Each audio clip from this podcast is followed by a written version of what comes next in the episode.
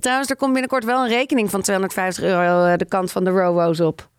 Want dan wordt mijn eh, Adobe Edition weer afgeschreven. moet ik ook verdoppen zeker. Ja, tuurlijk. Anders kan ik dan niet de podcast maken. Ja, dan- of jullie moeten een account voor me doen. Ik heb verder geen podcast.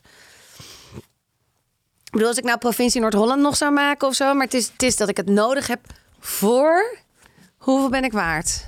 Ja, Ja, jij denkt, eh, waarom heeft die jongen de NC voor zich liggen? Nee, kom. Dat doen we zo meteen. ja. Zo. ja. Ik ben natuurlijk de man achter de schermen. Is voor mij natuurlijk hartstikke eng dit.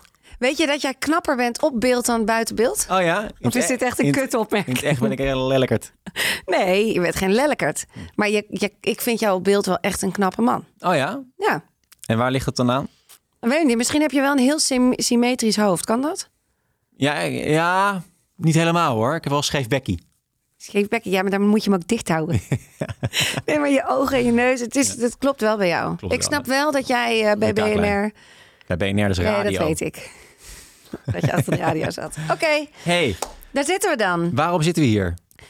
Nou, omdat ik mijn podcast even ging laten luisteren, mijn solo-aflevering even aan jou ging laten luisteren, omdat ik dacht, even toestemming krijgen of het goed is. Ja. Of het niet te cringe is. Cringe, Ja. heet dat cringe?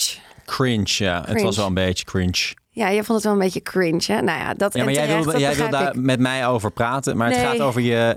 Tenminste, dat gaan de luisteraars voor mij zo horen. Het gaat over jou, eh, over de, alle therapiesessies die jij in de afgelopen twee maanden Zes hebt gehad. maanden. En daar moeten we dan wel even een tussenstand over opnemen. Ik vind het een beetje... Ik ben geen coach, ik ben geen psycholoog. Wat moet ik erover zeggen? Nee, daar hoef je niks over te zeggen. Maar we zouden even gewoon... Ik dacht, jij gaat nu even zeggen... Wat fijn dat je er weer bent. Ja, nee, ik vind het wel fijn dat je er weer bent. Want je bent echt na twee maanden weg geweest.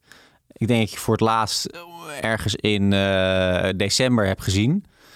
Voor de kerst. Voor mij heb je toen een beetje je laatste... Ja, eh, het is nog wel in januari gepubliceerd uiteindelijk. Maar toen ben je voor het laatst hier geweest. Ja, waar ben je geweest? Wat heb je allemaal gedaan? nou, die therapie dus. Echt twee maanden lang. Nou, ik heb echt heel veel therapie gevolgd, ja.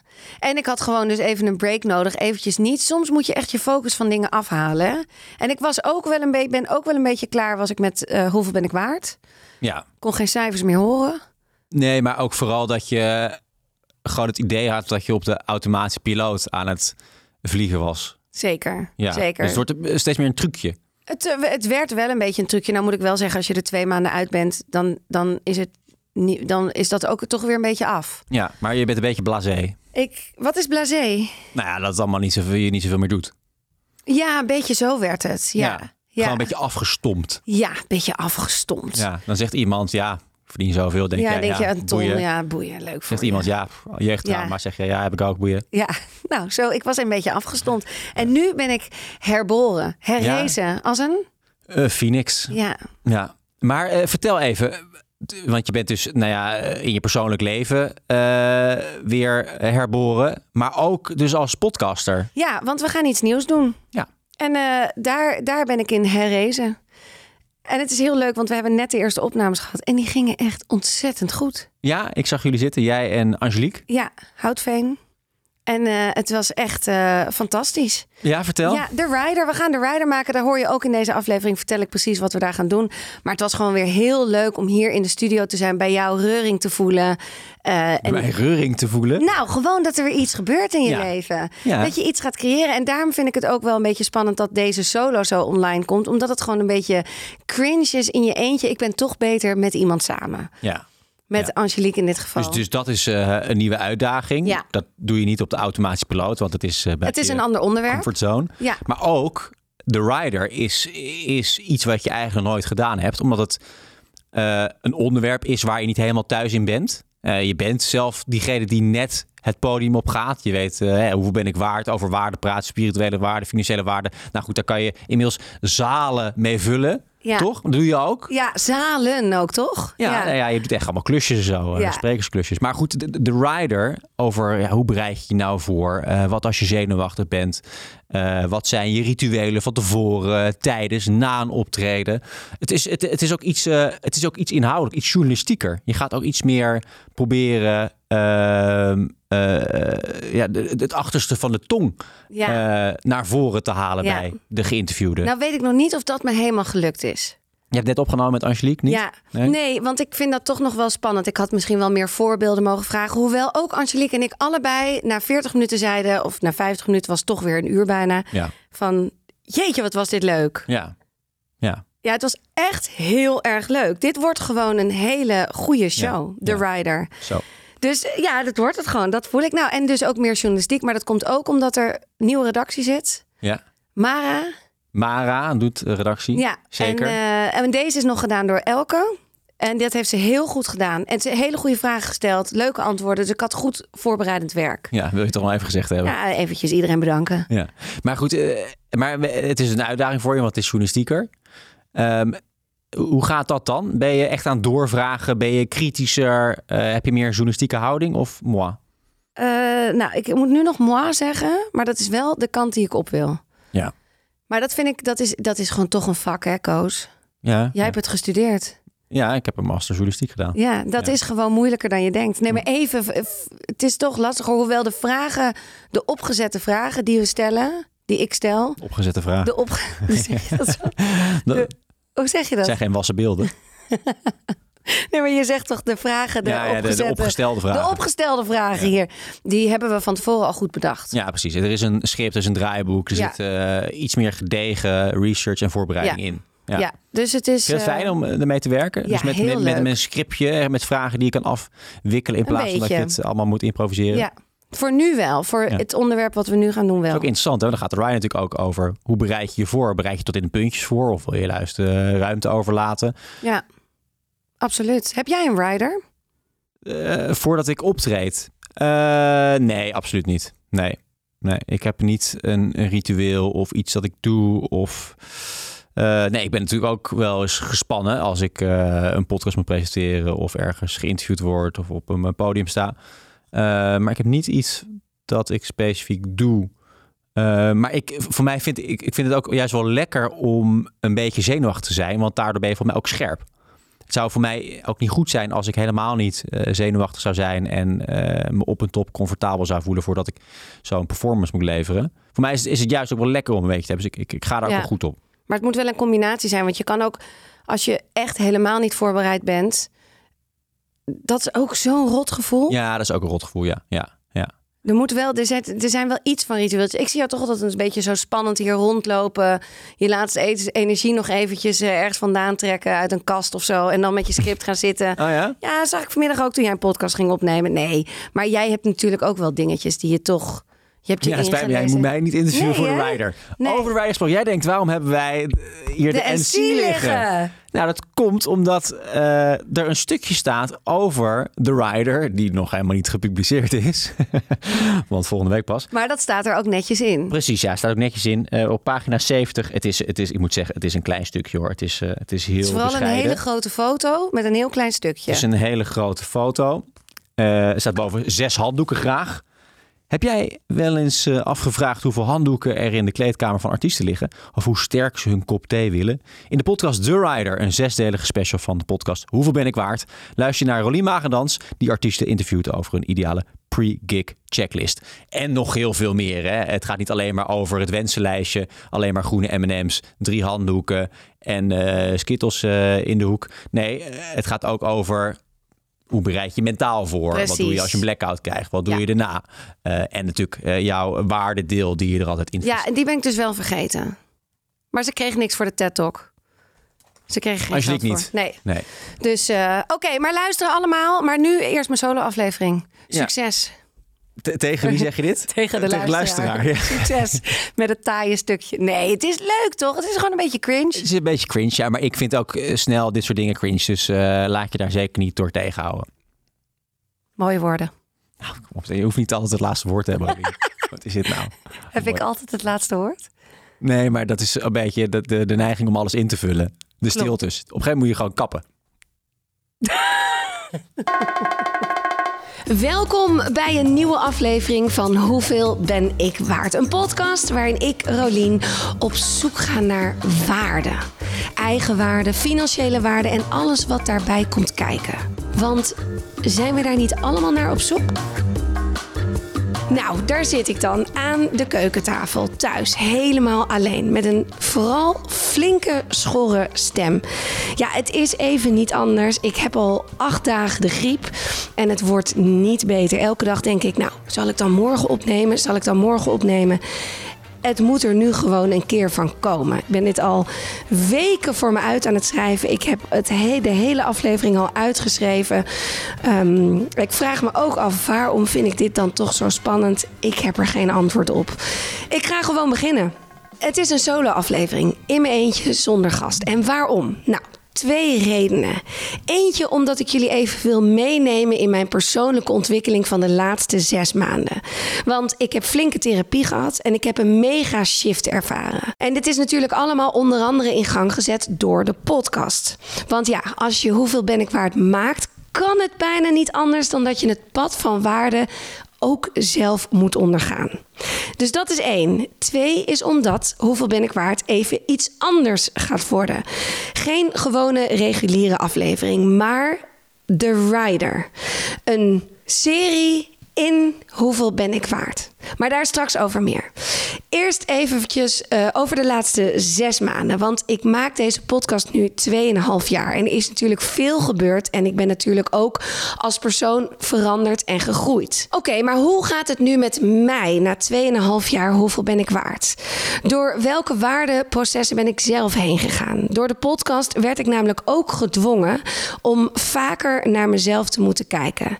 Naar mijn eigen waarden, naar mijn verleden, mijn trauma's, patronen, overtuigingen. En als ik gasten hoorde praten in de podcast over hun waarden en over dat pad, dan hoorde ik ook altijd dat ze echt een persoonlijke ontwikkeling waren doorgegaan. En de rode draad in de podcast is natuurlijk dat het gaat over waarde en vooral over geld. Maar de podcast is veel meer dan dat. Het gaat over authenticiteit, over leiderschap, jezelf kunnen en durven zijn, over spiritualiteit, creativiteit, angsten, over je kernwaardes weten en daar echt voor gaan staan.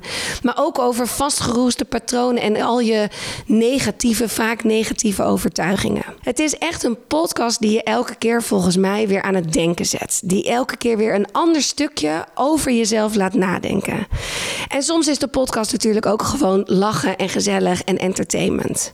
Oké, maar terug naar de zomer van 2022. Ik ben in therapie gegaan. Echte grote mensentherapie, traumatherapie. Want het laatste jaar bij Hoeveel ben ik waard merkte ik heel erg dat ik tegen mijn eigen trauma's aanliep. Ik merkte dat mijn gedrag, mijn reactie in bepaalde situaties niet meer rijmde met de vrouw die ik aan het worden was en die ik eigenlijk gewoon ben. Mijn gedrag of reactie in een discussie was al snel vanuit oudseer. Vanuit het verlaten, eenzame, ongeziene kind. Ja, ja, daar is ze weer. En met andere woorden, ik begon gewoon altijd drama te schoppen. De slachtofferrol te vertonen. En of juist ook wel eens het jonge, domme, kleine, naïeve meisje te spelen. En al die rollen, die heb ik mezelf natuurlijk aangeleerd. Alleen het past niet meer bij de vrouw die ik wil zijn. Die zakenvrouw waar ik altijd over schreeuw. En het is natuurlijk copinggedrag. Het is gedrag wat je jezelf aanleert, waar je je comfortabel bij voelt. Want ja, je hebt het altijd zo gedaan. Maar je weet ook dat dit gedrag je niet verder helpt. Dat het je nooit zal helpen met groeien. Sterker nog, het zal je groei altijd tegenhouden. En ik ben juist zo bezig met groei en met mijn waarden en voor mijn waarden gaan staan. Dus dit alles rijmde niet meer. Dit gedrag met de vrouw die ik ben. En ik merkte het niet alleen in mijn carrière, ik merkte het natuurlijk ook heel erg in mijn relatie met Ruben en in het gezin. Maar los van het feit dat Ruben en ik een geoliede machine zijn als het gaat over ons gezin, we waren vaak als partners onbewust uit verbinding. Want wat er thuis gebeurde is dat als Ruben en ik in een ruzie of in een discussie belanden, ik meestal reageerde vanuit dat gekwetste kind. Dus dan ontstond er drama, kwamen er tranen, grote paniek. Ik voelde me dan afgewezen, ik voelde dan pijn, ik voelde angst dat hij me ging verlaten, dat hij niet van me hield. En er was dan totaal geen ruimte om met elkaar als twee volwassen mensen in gesprek te gaan. Ik hoorde al helemaal niet wat Ruben dan wilde zeggen. En bij Rumer ging er dan een muur omhoog en ik voelde me alleen maar eenzamer en meer verloren. Met andere woorden, we raakten dan totaal uit verbinding. En dit gedrag, dit paste niet meer bij de vrouw die ik aan het worden was. Het is gewoon alsof je een jas hebt die je jaren hebt gedragen en ineens denkt: hij past niet meer. Hij is gewoon te klein. Het is tijd om hem uit te trekken. Dus ik moest met iemand gaan praten. Want ik wilde dus als een volwassen vrouw gaan reageren in discussies of in gesprekken met Ruben. Maar ook in mijn carrière, in mijn zakelijke carrière.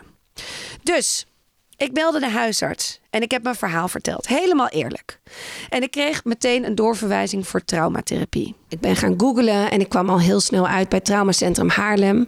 Gelukkig was er een korte wachtlijst uh, en kon ik al snel terecht voor mijn eerste intake. En ik kan me nog heel goed herinneren dat ik daar naartoe ging. Maandagochtend was het. En dit was uh, half juli. En ik ging daar naartoe en ik was heel blanco. Ik dacht ook, ik ga het niet bagatelliseren. Ik ga gewoon vanuit die volwassen vrouw mijn verhaal vertellen waar ik op dit moment steeds tegenaan loop. Tegen die overtuigingen en die patronen en dat drama wat ik dan loop te schoppen en al dat soort dingen. En ik had ook tegen mezelf gezegd: Oké, okay, Rolien, je hoeft niet te gaan huilen. Dat is gewoon niet nodig. Je bent een volwassen vrouw. Nou ben ik niet tegen huilen, maar daar kom ik zo op terug. Maar wat gebeurde er? Ik zat natuurlijk binnen vijf minuten te janken, huilen, voelde me kwetsbaar, eenzaam, alleen, moe, verlaten. Het was gewoon, eh, ik was helemaal leeg daarna. En al snel volgde een tweede intake en daar moest Ruben ook mee naartoe. En er zaten twee behandelaars uh, en er werden heel veel vragen gevraagd. Heel veel, hoe reageer je hierop? Hoe reageer je hierop? Nou, dat voelde enorm kwetsbaar, want je zit gewoon, het voelt alsof je een beetje tegenover een jury zit die dan gaat kijken wat gaan we met jou doen. Maar ook al waren hier veel tranen en was er veel pijn, het is natuurlijk ook allemaal in een hele veilige situatie. Want ik kende Ruben en die behandelaars hebben natuurlijk ook het allerbeste met je voor. Nou, dan komt er een plan en bij mij kwam er al heel snel uit: we gaan EMDR doen. Oké, dus uh, eerst hadden we Lowlands, daar kon ik nog lekker losgaan. En daarna was het tijd voor therapie. Eén keer en soms zelfs twee keer per, per week. En het is echt achteraf gezien heel fijn, maar het was heel erg pittig. Uh, ik heb veel, ik heb, nou, ik heb echt wel hard gewerkt, uh, veel thuis, veel geschreven, veel geknipt, veel geplakt, getekend, gewandeld, gehuild, uh, ja, alle pijn gevoeld die er was. Maar inmiddels kan ik ook zeggen dat ik het traject bijna ga afronden. En dat voelt ook wel, wel heel, heel erg goed. Want uh, de shift is gemaakt in mijn hoofd, in mijn hersens en in mijn gedrag. En uh, in hoe ik me voel en hoe ik mezelf zie. Maar ik zal je eventjes nog weer mee terugnemen naar dat hele EMDR en alles. Wat ik heb geleerd over mezelf. Um, is dat ik nu mezelf kan troosten. En dus niet meer als ik in een ruzie of discussie met Ruben zit dan voel ik, en hij zegt iets over mij, dit gedrag vind ik niet fijn of wat dan ook, dan wordt niet meer dat kleine kind geraakt. Dan denk ik gewoon, oh, oké, vertel. We gaan met elkaar in gesprek. Nou, dat is zo'n mega, mega verandering. Het is echt door de EMDR is er een stuk oud zeer. Geen oud zeer meer, maar gewoon alleen een oude herinnering. En het is ook bijzonder, want door EMDR heb ik echt contact kunnen leggen met mijn vierjarige ik, mijn achtjarige ik, mijn twaalfjarige ik. En ik heb ze allemaal kunnen zien en ik heb ze kunnen vertellen dat ik, de 40-jarige vrouw, het klinkt allemaal zo schizofreen dit, maar zo is het wel, dat ik er voor ze ben. En dat er geen paniek hoeft te zijn, want nogmaals, ik ben er en ik kan je troosten. En dat ik dat nu bij mezelf kan doen, is echt een. Het klinkt zo klein, maar het is zo groot dat ik dit nu voel. En dan zal ik je ook meteen zeggen: nee, dat betekent niet dat ik niet meer huil of dat ik niet verdrietig ben, maar het is een totaal andere emotie. Het is een ander soort huilen. Vroeger was het huilen heel vaak in paniek. En nu is het gewoon huilen omdat je verdrietig bent of omdat je iets voelt wat je moeilijk vindt. Oké, even een korte recap. Ik heb dus mezelf leren troosten. En omdat ik dat nu kan, mezelf troosten, voel ik ook veel meer liefde en compassie voor mezelf. En als ik nu ruzie met Ruben heb, dan reageer ik niet meer vanuit dat gekwetste kind. We gaan gewoon als twee volwassen mensen met elkaar in gesprek. We zijn in verbinding. En natuurlijk, huilen kan ik inmiddels als de beste, maar dan wel vanuit een volwassen vrouw. Maar Wat heb ik verder geleerd? Ik heb geleerd heel erg dat dingen niet zwart-wit zijn. Ik dacht altijd, nee, ik denk altijd in kleur, maar ik denk enorm zwart-wit. In mijn beeld, in mijn hoofd kon je niet en van iemand houden en tegelijkertijd ook boos of teleurgesteld in iemand zijn. Ik bedoel, het was of dat of dat. Maar ik heb echt heel erg geleerd in de laatste maanden dat al die emoties samen mogen gaan. Dat je iemand even ik dacht ook, als ik dan bijvoorbeeld ruzie met Ruben had en hij was boos op mij, dan dacht ik, hij houdt niet meer van mij. Maar dat heb ik nu gezien dat dat helemaal los van elkaar staat. Of met je ouders ook. Dat je. Ja, ik, ik hou onvoorwaardelijk van die mensen. Zij zijn, mijn, ze zijn mijn rot. Ze hebben mij een waanzinnige jeugd gegeven. Maar ze hebben ook beslissingen genomen die niet altijd goed voor mij zijn geweest. En dat is helemaal oké. Dat mag helemaal 100% naast elkaar bestaan. Ook mijn overtuigingen over mezelf zijn naar de achterkant geschoven. En natuurlijk komen mijn overtuigingen af en toe nog heel hard in mijn oor schreeuwen. Je kan het niet, je bent niet goed genoeg, niemand zit op je te wachten. Maar ook dat heb ik leren temmen. Dus als ze dan heel hard komen, dan denk ik: oké, nou kom maar eventjes, ik zie jullie. Maar ja, weet je, uiteindelijk ben ik de kapitein op mijn eigen schip. Dus hup naar achteren en hou je een beetje gedijst, alsjeblieft. Was laatst wel heel grappig. Ik ging even koffie drinken met een vriendinnetje, ja, lieve Amber. En uh, wij, eh, want er was een situatie, dus die moesten wij even samen bespreken. En ik kom daar aan en ze zegt: uh, Wat wil je bespreken? Is er iets spannends gebeurd? Ben je verliefd? zei ze. Toen zei ik: Ja, op mezelf. En dat is ook heel lekker. Dat vloekte er zo uit. Maar dat is wel wat therapie heeft gedaan. Dat ik echt van mezelf ben gaan houden. En dat ik steeds meer inzie van... oh, je bent echt wel een hele leuke vrouw. En dat is ook een waanzinnig waardevol gevoel. Want dat heb ik eigenlijk met vlagen natuurlijk wel in mijn leven gehad. En je hebt echt periodes dat je trots bent op jezelf. En dat je denkt, wauw, dat heb ik toch maar neergezet. Maar dat je al deze emoties voor jezelf kan voelen. Compassie, liefde, jezelf troosten. Dat is, vind ik, enorme waarde wat ik daar allemaal uh, uit heb gehaald. Het gaat nu ook echt heel erg goed. En natuurlijk nog steeds met de ups en downs van het leven. Maar mijn eigen persoonlijke basis is een stuk stabieler. Ik ben ook ontzettend dankbaar voor de therapie. En ik gun het echt iedereen die rondloopt met trauma's om ze aan te pakken. Gun het jezelf. Ga het aan, want het lucht enorm op. Ja, ja, en dan nu een nieuwe tune. Een nieuw onderwerp. Een nieuwe serie genaamd The Rider. En in deze podcastserie ga ik, Rolien, op zoek naar de tips en tricks over hoe je je zenuwen te lijf gaat. We kennen het allemaal wel. Je moet performen voor iets. Dat kan iets kleins zijn, een presentatie op je werk of een vergadering voorzitten. Maar het kan ook iets groots zijn, zoals een talk op een event. Of je gaat misschien wel je eerste interview doen voor je eigen podcast. De zenuwen krijg je er gratis bij en kunnen je behoorlijk in de weg zitten. Maar hoe ga je daarmee om? Hoe kan je ze beter onder controle krijgen? In de Rider gaan we op zoek naar de rituelen van performers, van artiesten. In deze serie ga ik in gesprek met gasten waarvan ik denk dat ze het pad naar het podium al hebben bewandeld. Wat gebeurt er in de kleedkamer? Hoe bereidt mijn gast zich voor op een concert, een event, een optreden? Wat doe je tegen de zenuwen? Wat doe je voordat je opgaat? Welke rituelen doe je? Wat doe je absoluut niet? Wendt het ooit om op het podium te staan? En hoe ga je om met kwetsbaarheid? Waar halen ze hun zelfverzekerdheid vandaan? Dit alles wil ik weten. En waarom de rider en waarom niet gewoon hoeveel ben ik waard? Als eerste een keertje om mezelf weer uit te dagen. Want na meer dan 90 gesprekken voor hoeveel ben ik waard, gaat het steeds meer op de automatische piloot. En ik kan er nog duizend opnemen en dat ga ik ook zeker doen, want ik heb een mega wachtlijst en ik wil zelf natuurlijk nog heel veel mensen spreken. Ja, en zolang Chantal Jansen nog niet in de studio is geweest, kan ik natuurlijk niet stoppen. En naast mezelf uitdagen is het podium pakken, mijn podium pakken, iets wat mij heel erg bezighoudt. En ook een onderwerp wat volgens mij heel erg veel speelt bij vrouwen om me heen. En ook een onderwerp dat op dit moment bij veel vrouwen speelt. Er is een shift gaande in de wereld, tenminste, zo voel ik dat. En ik denk dat als jij naar Hoeveel ben ik waard luister en je dus een beetje in dezelfde bubbel zit als ik, dan is het je niet ontgaan. Vrouwen zijn klaar om het podium te pakken, om hun stem te laten horen, om onze mening en ervaring te delen, om met elkaar in gesprek te gaan. We willen graag ons eigen verhaal vertellen, maar we willen ook andere verhalen horen. We willen geïnspireerd worden en we willen groeien. Zo, nu klink ik wel meteen als een motivational speaker, maar toch is dit onderwerp iets wat me ontzettend bezighoudt. Mijn verhaal vertellen, mijn ervaring delen en dus mijn podium pakken. En nou heb ik ook al echt meerdere boekingen staan, dus ik ga letterlijk dat podium op. Maar deze hele wereld is voor mij totaal nieuw en ik heb nog heel veel te leren. Dus daarom ga ik The Rider maken. Vanaf volgende week elke vrijdag een nieuwe aflevering online.